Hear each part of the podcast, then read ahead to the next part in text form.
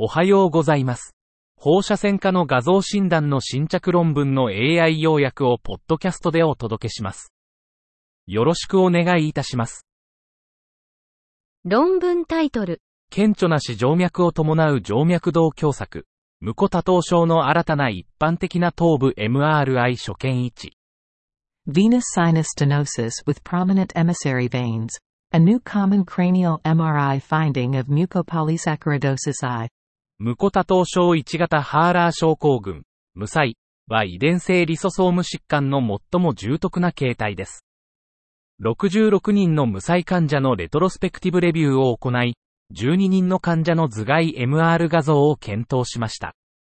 すべての患者がシグモイド動または横断動の狭窄を示し、11人がエミッサリー静脈を持っていました。12人の患者のうち9人が解放圧の上昇と静脈動狭窄の重症度との相関なしに脳血管造影を取得した月に腰椎戦死を受けました。無細患者に一般的な狭窄した脳静脈動と関連するエミッサリー静脈は、頭蓋内圧上昇の兆候や CSF 分流の要求ではなく、グリコサミノグリカン沈着による高等化過度の異常所見である可能性があります。論文タイトル、アクセンフェルトリーガー症候群における神経画像所見、症例シリーズ。Neuroimaging findings in Axenfeld-Rieger syndrome, a case series. アクセンフェルドリーガー症候群は、目の全部の発達異常を含むた系統的特徴を伴う上染色体優勢の状態です。と遺伝子の変異がアクセンフェルドリーガー症候群と関連しています。この症例群には、遺伝子診断を持つ8人の個体と、遺伝子診断を持たない2人の個体が含まれていました。最も一般的な観察は脊椎基底動脈のドリコエクタジアで、有病率は46%でした。その他の一般的な異常には、WM 高信号、小脳底形成、及び脳室拡大が含まれていました。ドリコエクタジアと欠損、低形成の嗅覚球は、変異を持つ個体の50%に報告され、変異を持つ個体の0%に比べていました。サンプルサイズが小さいにもかかわらず、神経画像異常は変異を持つ個体でより一般的でした。論文タイトル、新型コロナウイルス感染症の侵入後の神経解剖学的異常の地形的分布、体系的な文献レビュー。Topographical distribution of neuroanatomical abnormalities following COVID-19 invasion, a systematic literature review. 目的、COVID-19 感染後の画像に見られる神経解剖学的変化の頻度と分布を総合的に調査する。方法、2019年12月から2022年3月までの関連記事を8つのデータベースから検索し、データを抽出。結果、110の研究が基準を満たし、119,307人の参加者、神経学的変化を示す急性及び長期の COVID-19 患者3万1073人と143人を含む。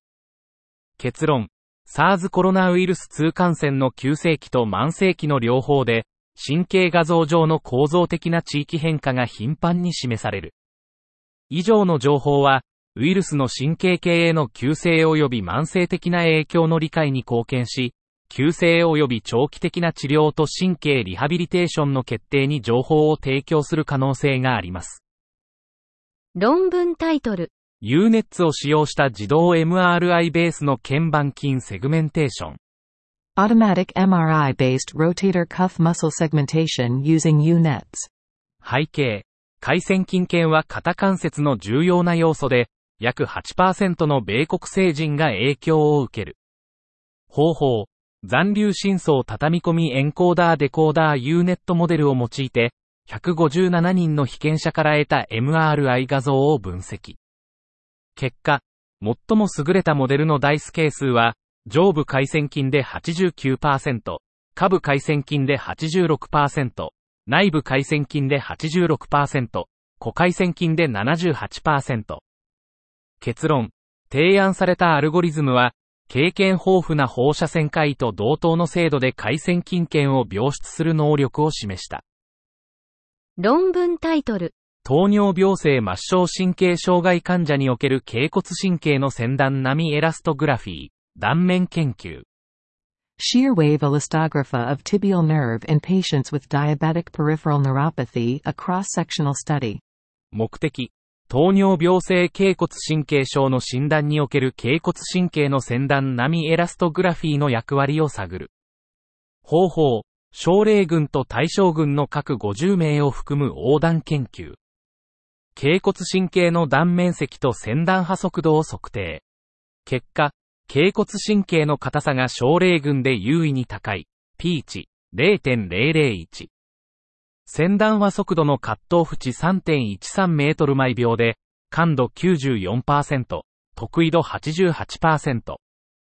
結論、糖尿病性末梢神経症の患者では神経の硬さが増加。先端並エラストグラフィーは新たな非侵襲的技術となり得る。論文タイトル。小児集団における定量的超音波脂肪肝評価。肝陽子密度脂肪分率の磁気共鳴画像法との比較。Quantitative ultrasound fatty liver evaluation in a pediatric population. Comparison with magnetic resonance imaging of liver proton density fat fraction. 背景。肝脂肪症の診断には生検がゴールドスタンダードですが、その費用から非侵襲的な方法が求められています。目的。この研究では、MRI-PDFF を参照基準として、小児の肝脂肪含有量の評価における定量的超音波、クスの診断精度と信頼性を調査しました。方法、36人の患者を登録し、クス画像は超音波システムコット、85ル PA& コットとソフトウェアを使用しました。結果、サンプルの61.1%、N イコール22が MRI-PDFF ダイナリーイコール5.6%を示し、クスのカットオフ値は対イコール0.625、ツイイコール91.95、EG ハリーイコール1.215でした。結論、クスは小児の肝脂肪症の存在と程度を信頼性高く評価するために使用できることが示唆されました。以上で本日の論文紹介を終わります。お聞きいただき、ありがとうございました。